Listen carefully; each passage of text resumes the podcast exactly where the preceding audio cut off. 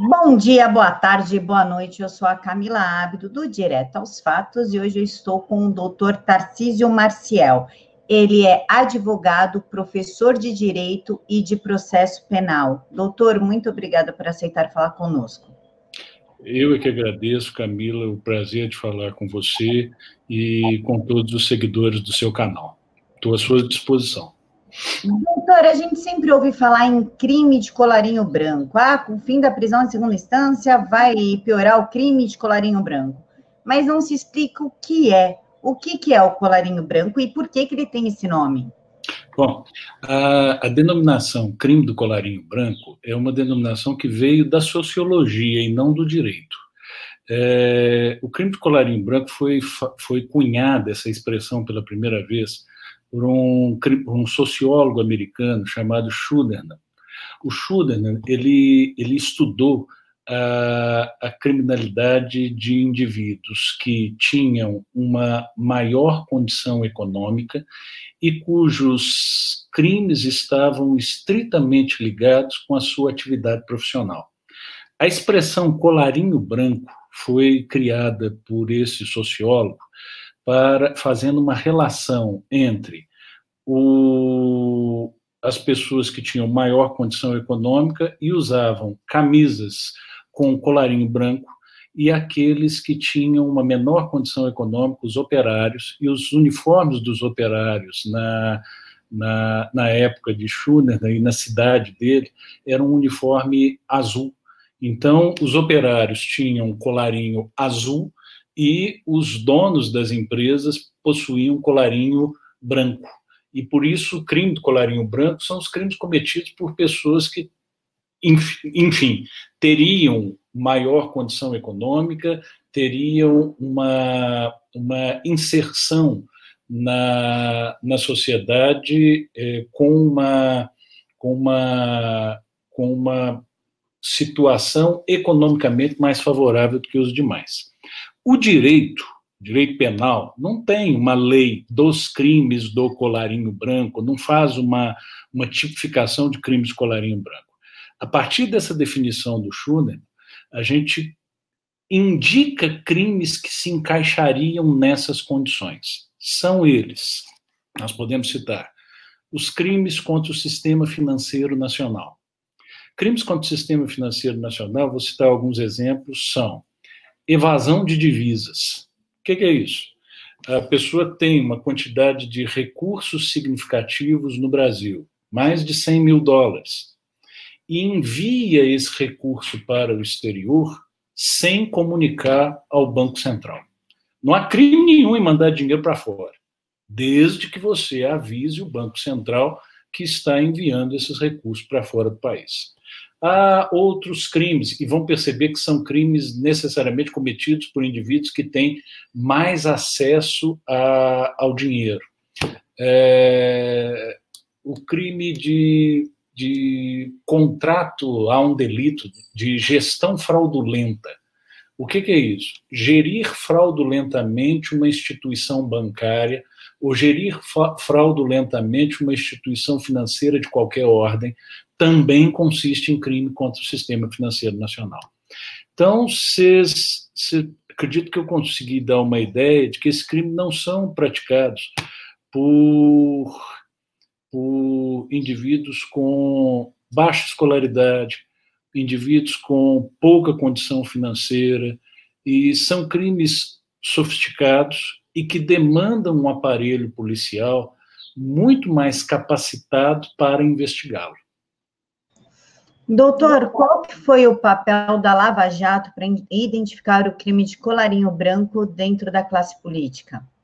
Olha, o, o, crime de colarinho branco ele já era conhecido há muito tempo. O problema é que antes da Lava Jato, a gente não tinha uma, uma operação tão eficiente, uma operação que chegou à, à responsabilização de tantos indivíduos que cometeram crimes dessa natureza. Eu até ousaria uh, dar um palpite sobre as razões disso. Como eu disse, o crime do colarinho branco é muito difícil de ser investigado. Vou citar um outro exemplo. um delito de lavagem de dinheiro. Vou criar uma situação hipotética, Camila, só para você perceber como é que isso é difícil de ser investigado. Vamos imaginar, vamos imaginar que uma pessoa tenha aqui no Brasil 500 mil reais. É claro que os valores são bem maiores que isso. Estou citando, estou criando um exemplo hipotético. 500 mil reais que ele não consiga justificar. Esses 500 mil reais, eles são frutos da atividade empresarial dele, mas são não foram declarados ao imposto de renda. Então você tem uma receita que não foi declarada e que, portanto, não pode aparecer nas, na, na contabilidade da empresa e nem na conta bancária da empresa. Então vamos imaginar que esse nosso hipotético criminoso envie esse dinheiro para o Uruguai ou qualquer outro país. No Uruguai, ele contrate um testa de ferro que monte uma empresa fantasma. Essa empresa fantasma volta ao Brasil e compra metade da empresa deste nosso hipotético criminoso por 500 mil. Aos olhos da autoridade brasileira, o que você tem é uma empresa uruguaia que entrou no Brasil e comprou metade de uma empresa pelo valor de 500 mil. Aqui você tem evasão de divisas, sonegação fiscal, lavagem de dinheiro. É muito difícil investigar isso. Você precisa rastrear o caminho do dinheiro, você precisa de quebras de sigilo é, bancário, normalmente quebras de sigilo telefônico, você precisa de cooperação do país onde essa empresa é, está sediada. Sabemos que nem todos os países cooperam com tanta tranquilidade, dando essas informações para as autoridades estrangeiras. Ou seja, investigar isso é difícil. Ao contrário, investigar furto de carteira é fácil. Alguém sai, está ali na, na rua, alguém, é, um indivíduo bate a carteira dele, ele sai gritando, pega ladrão, e, e a polícia o prende o, o suspeito dois quarteirões à frente. Ou seja, você tem a prova do crime, a carteira furtada, você tem a materialidade, você tem um monte de testemunha. Agora, como é que você vai fazer prova dessa entroncada operação que eu inventei aqui agora? Foi um exemplo hipotético. Ora, posso te citar, eu não sei como é que é o nosso tempo, Camila, posso citar mais um exemplo para tentar ser mais claro da complexidade disso? Claro, pode sim. Imagina um crime de sonegação fiscal. Mais uma vez, vamos criar mais uma situação hipotética. Um, uma empresa compra um produto e revende. Ele emite uma nota fiscal dessa compra, paga PIS/COFINS, que são impostos federais sobre essa nota fiscal. Vamos imaginar que essa empresa crie uma empresa laranja para comprar o produto e depois vender para ela. Não sei se eu estou sendo claro. Ele colocou uma empresa inexistente na frente dela, entre o fornecedor dela e ela. Esse, essa empresa compra, emite nota e revende para mim. Quando eu vou vender o produto, eu tenho direito de utilizar uma, um crédito do imposto que a empresa laranja é, teria pago. Só que ela não pagou. Essa empresa laranja não tem patrimônio, essa empresa laranja não tem responsável, os documentos são falsos, e eu me aproveitei de um crédito tributário sem que esse crédito fosse efetivamente pago pelo atravessador. Como é que faz prova disso? Veja, eu preciso quebrar sigilo bancário, eu preciso quebrar, é, fazer escutas telefônicas, eu preciso, em alguns casos, escutas ambientais, para fazer prova de que realmente a empresa não existia e que o responsável pela empresa que não existia, na verdade, era o dono da empresa que dela comprava. Ou seja, é uma operação entroncada que exige pessoal extremamente qualificado e que tem uma dedicação exclusiva nessa investigação. A Polícia Federal ela tem se qualificado profundamente nisso. E a operação é, Lava Jato, que eu vejo de, de, que ela trouxe de novo, ela montou uma força-tarefa de indivíduos exclusivamente dedicados a investigar crimes extremamente sofisticados e complicados e de difícil prova, e teve sucesso nisso. Eu não estou dizendo que nossos policiais federais normalmente não tenham capacidade para fazer esses, essa investigação. Tem. Eu, os que eu conheço são indivíduos extremamente capacitados e bem treinados. O problema é que a gente precisa de uma estrutura e de uma estrutura de trabalho efetivamente maior, que permita a esses indivíduos investigar com liberdade e que tenha pessoal suficiente, recursos suficientes para fazer investigações tão complicadas e complexas como essa. Investigação, repito, de batedor de carteira é fácil e barata. Basta um indivíduo para prendê-lo em flagrante delito com a carteira na frente. Agora, esta, destes dois exemplos, repito, hipotéticos que inventei para vocês, dá para entender a complexidade de investigações como essa. Então, a Lava Jato, pelo menos para mim, eu estou falando só por mim, eu acho que ela, ela nos traz uma, uma lição.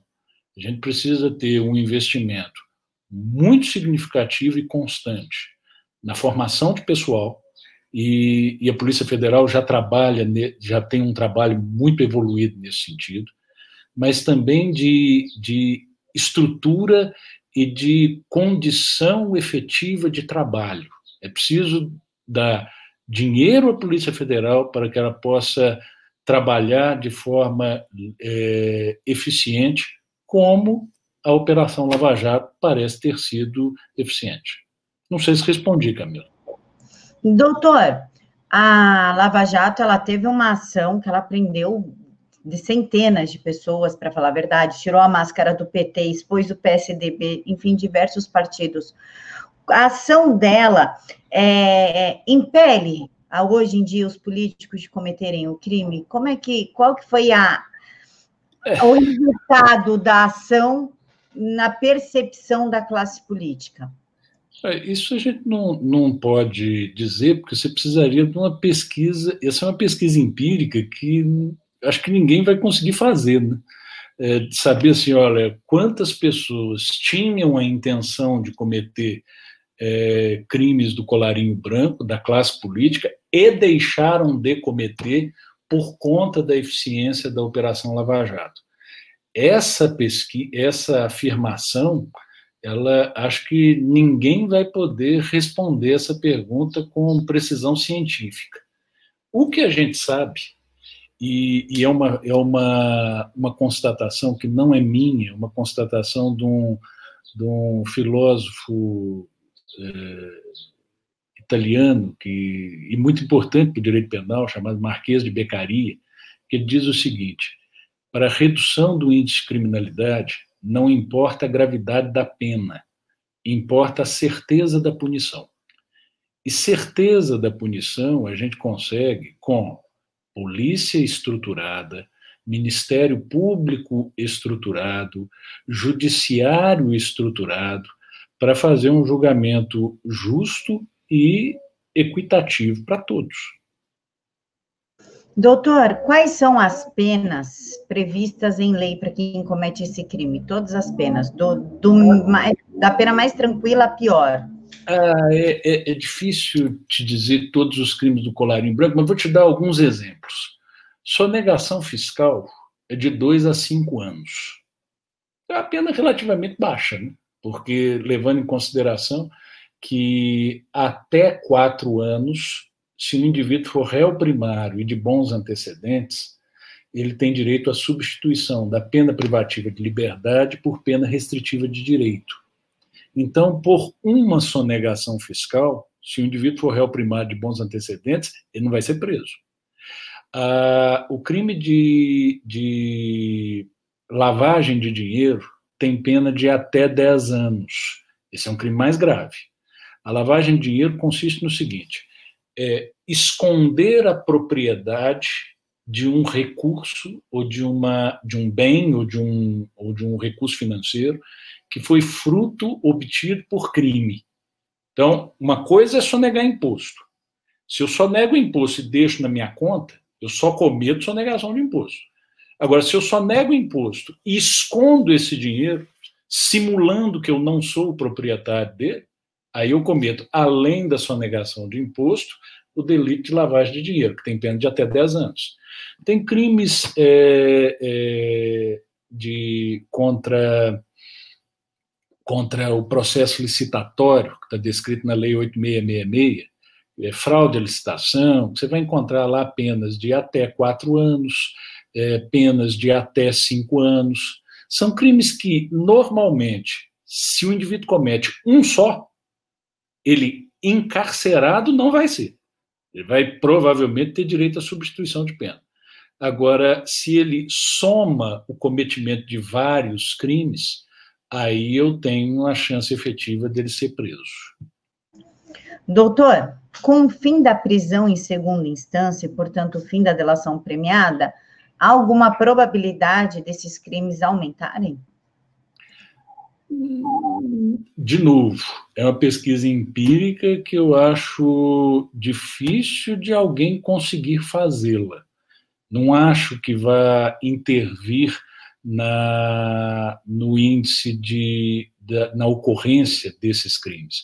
Vou te citar um exemplo. Eu lembro que eu era estudante de direito e, e tinha acabado tinha acabado de ser não já tinha um tempo que tinha sido aprovado a lei de crimes hediondos e eu lembro do meu professor a lei de crimes hediondos endureceu a pena para é, crimes de homicídio homicídio qualificado homicídio qualificado perdão extorsão mediante sequestro e ele mostrava o gráfico do o gráfico da ocorrência desses crimes e você percebe claramente que a mudança da lei não alterou em nada a curva ascendente. Ou seja, a, a, a, o índice de criminalidade não foi alterado pelo enrijecimento da lei, Deva, levando claramente, a, nos levando a lembrar do que o Marquês de Becaria falou. Né? Não interessa uma pena é, é, dura, interessa uma pena certa. Eu, eu, eu vejo a discussão da prisão em segunda instância com, com dois tipos de, de, de argumentos muito interessantes. E, e, e, é importante a gente explicar isso com mais clareza, porque é um assunto que ficou muito politizado. Né? Então, ninguém, é, é, ninguém senta e discute essa questão de uma forma efetivamente técnica. Eu, eu sei quando eu vou falar isso é, para os meus alunos em sala de aula, a depender da opinião que eu dou, um grita, ah, isso é coisa de petista, o outro grita, ah, isso é coisa de, de bolsomínio. Eu falei, gente, vamos estudar a questão de uma forma, vamos tentar estudar a questão de uma forma é, técnica. E explico. A, a Constituição é verdade, ela fala, com muita clareza, só é possível é, prender após o trânsito em julgado. E o trânsito em julgado ocorre após o julgamento em última instância. Isso é verdade, está escrito na Constituição mesmo. Agora, o Supremo levanta uma questão que eu achei que eu acho um argumento também muito forte, dizendo o seguinte: quando o Tribunal de Justiça ou os tribunais regionais federais Deixa eu explicar para os seus seguidores como é que funcionaria isso. Se você comete um crime, o juiz do fórum da sua cidade é que vai te julgar. Se você não concordar com a decisão dele, você vai apelar para o Tribunal de Justiça. Se for Justiça Federal, para o Tribunal Regional Federal. Nesse momento, no Tribunal Regional Federal, as questões de prova já, já foram completamente exauridas. O Tribunal de Justiça e o Tribunal Regional Federal é a última instância que vai dizer se há provas suficientes ou não para te condenar. Com base nisso, o Supremo diz o seguinte: peraí, depois do Tribunal de Justiça, eu posso recorrer para o STJ e para o Supremo Tribunal Federal verdade. Mas o STJ e o STF não poderão mais discutir questão de prova. Se não poderão mais discutir questão de prova, então eu já poderia dizer que a culpa já está formada e sedimentada.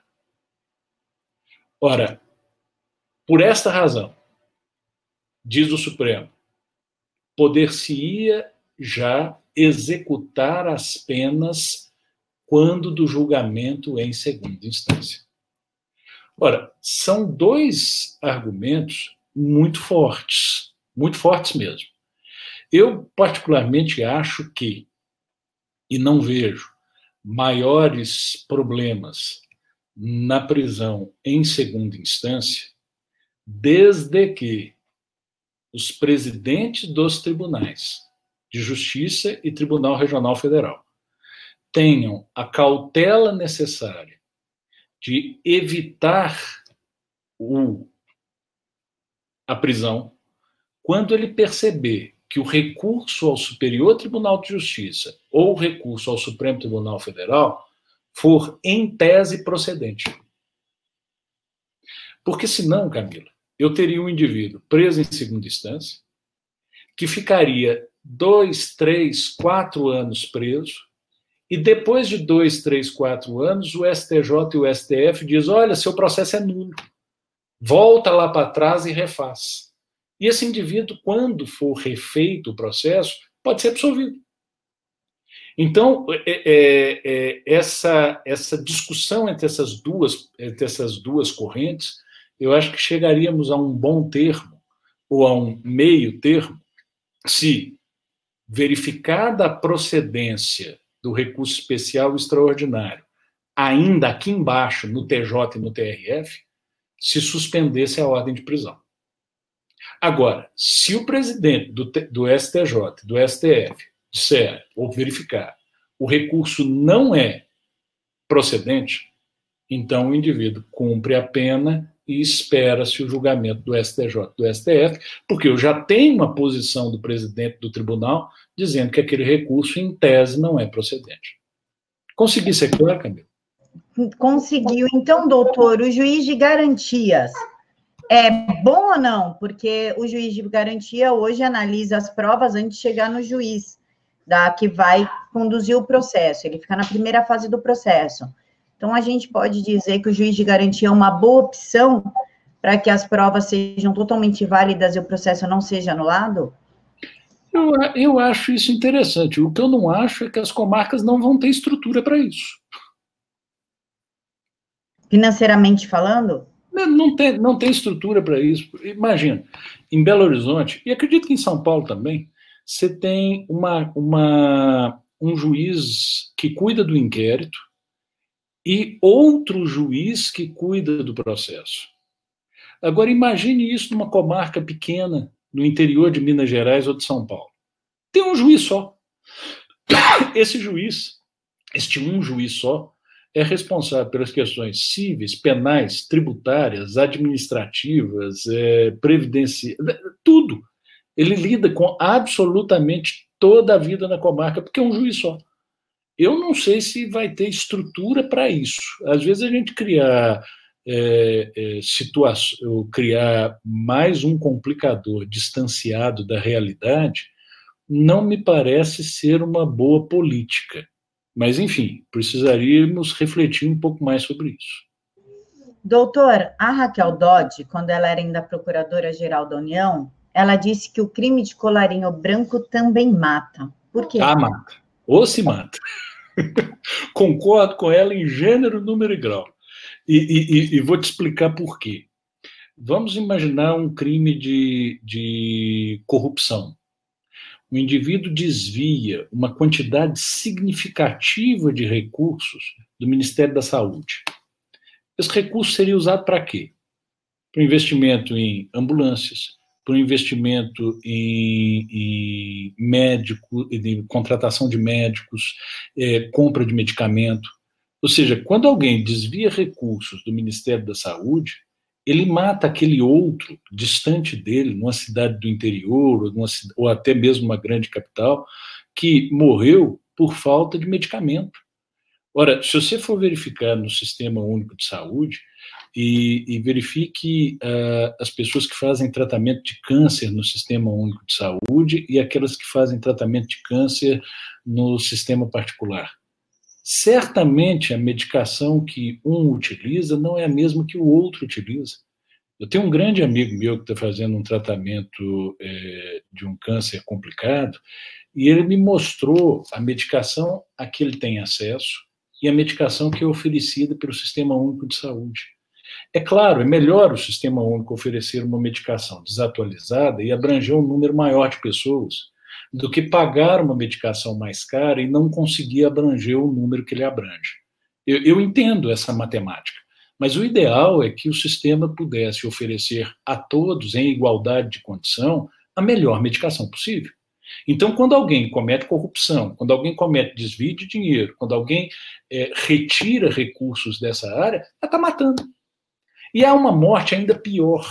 É, uma, é uma terrível catástrofe que se impõe. Quando alguém retira o dinheiro do Ministério da Educação, por exemplo, você mata gerações inteiras, mata intelectualmente gerações inteiras. Você, sub, você retira de indivíduos a, a, possibilidade de ter professores mais bem formados, de ter uma, um, um, acesso a material escolar, a uma escola melhor estruturada, que vai impactar na vida, na, no resto da existência dele. Ou seja, então, os crimes é, de, do colarinho branco matam, matam fisicamente, e matam é, subtraindo oportunidades de desenvolvimento é, intelectual profunda. E, e, e, por esta razão, eu acho que é, eu, eu, sou advogado criminalista, eu sei é, terrivelmente o peso que é a acusação criminal. Mas há determinados crimes que me parece que o Código Penal não é proporcional ao dano que causa. O crime de corrupção é um exemplo. O crime de, de, de, de lavagem de dinheiro também é, é, é significativo. Se você tem, você tem em mente o dano que ele causa, você começa a perceber que as penas são, em alguns casos, adequadas para branda. Eu nunca vi um tipo penal que eu verifiquei não, essa pena está alta para o dano que causa em matéria de criminalidade do colarinho branco. Isso não significa que eu não ache que os processos criminais devam ser é, rigorosos, que as pessoas devam ter ampla possibilidade de defesa e acesso a bons advogados que possam empenhar-se na sua defesa. Mas não só os acusados de crime colarinho branco, os acusados de todos os crimes. Ah, você imagina, eu vou te dar um outro exemplo de um dano terrível que os crimes do colarinho branco podem causar. Imagine que eu sou dono de uma empresa e, e que no mercado em que eu atuo tenham poucos players. E imagine também que o, o produto que eu vendo tenha um preço estabelecido pelo mercado internacional. Vou citar um exemplo: é, soja, café, é, imagine aqui que eu consiga, de alguma forma, sonegar parte do imposto que eu devia pagar. O meu colega concorrente paga os impostos regularmente e religiosamente. Eu estou em vantagem. Eu vou ampliar a minha ação no mercado e eu vou causar demissão lá. E, e, e eu vou ampliar a minha ação no mercado não por minha competência, porque aí seria justo. Eu vou ampliar a minha ação no mercado porque eu estou me aproveitando de uma vantagem de forma fraudulenta. Eu estou obtendo uma vantagem de forma fraudulenta. Isso gera desemprego, isso gera concentração de renda, isso desequilibra o mercado, ou seja, isso causa pobreza, causa riqueza do que cometeu o crime, mas uma pobreza de uma série de pessoas em volta que estão atuando de forma honesta. Doutor, por que, que esse tipo de crime ele é mais comum na América Latina?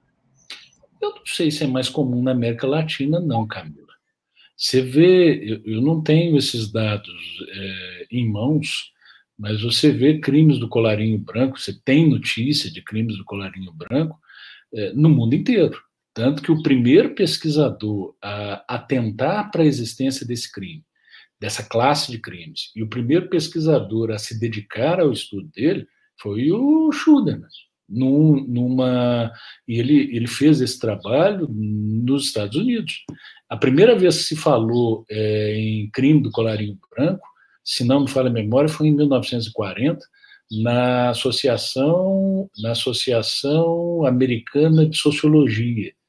Então, eu não tenho, eu não tenho esses dados que ele é mais ou menos comum é, na América Latina. O que você tem é algumas, algumas entidades é, é, ranqueando os países a partir dos níveis de corrupção que eles, que eles, se, que eles apresentam. O que me parece ser uma medida adequada para frear isso, evitar corrupção, vai, sociedade nenhuma conseguiu evitá-la. Então, o que me parece ser adequado para freá-la é uma polícia equipada, com um profissional é, capacitado, bem remunerado e, além disso, com uma condição de trabalho muito significativa. Eu não conheço a realidade da Polícia Federal. Eu posso dizer só pelo, pelo pouco que eu já que eu já pelas poucas pessoas que eu lá é, conheço. O que posso dizer são extremamente capacitados, com muita vontade de trabalhar e mereciam uma constante melhora nas condições de trabalho, para poder desenvolver as funções que a Constituição é, atribuiu à Polícia Federal. Doutor, como é que se combate esse tipo de crime? Como que a sociedade pode contribuir para o combate do crime? Inteligência. Inteligência é a melhor, inteligência que eu digo é inteligência policial é a melhor forma de combate a esse crime. E, e exigindo, a sociedade exigindo dos governos é, estadual e federal que aparelhe as suas polícias, que é, dê condições de trabalho às suas polícias e, principalmente, valorizem as suas polícias. E não basta ter uma boa condição de trabalho para elas, é para elas e para o Ministério Público, tanto o Ministério Público Federal quanto Ministério Público eh, Estadual. Doutor, muito obrigada pela sua disponibilidade, por ter respondido as perguntas. Pessoal, esse é o doutor Tarcísio Marcial, ele é professor de Direito e de Processo Penal. Deixem aqui para mim na caixa de, de comentários se vocês têm alguma dúvida, porque aí eu trago o doutor de volta. Doutor, muito obrigada pela sua disponibilidade. Tá, o prazer foi todo meu, foi um prazer é, falar com você, Camila, com seus, é, com os que seguem o seu canal, e parabenizo pelo trabalho que você vem fazendo. Muito obrigada, doutor. Pessoal, deixem então aqui para mim na caixa de comentários o que vocês acharam. Fiquem todos com Deus, que Jesus abençoe muito e muito a vida de todos vocês.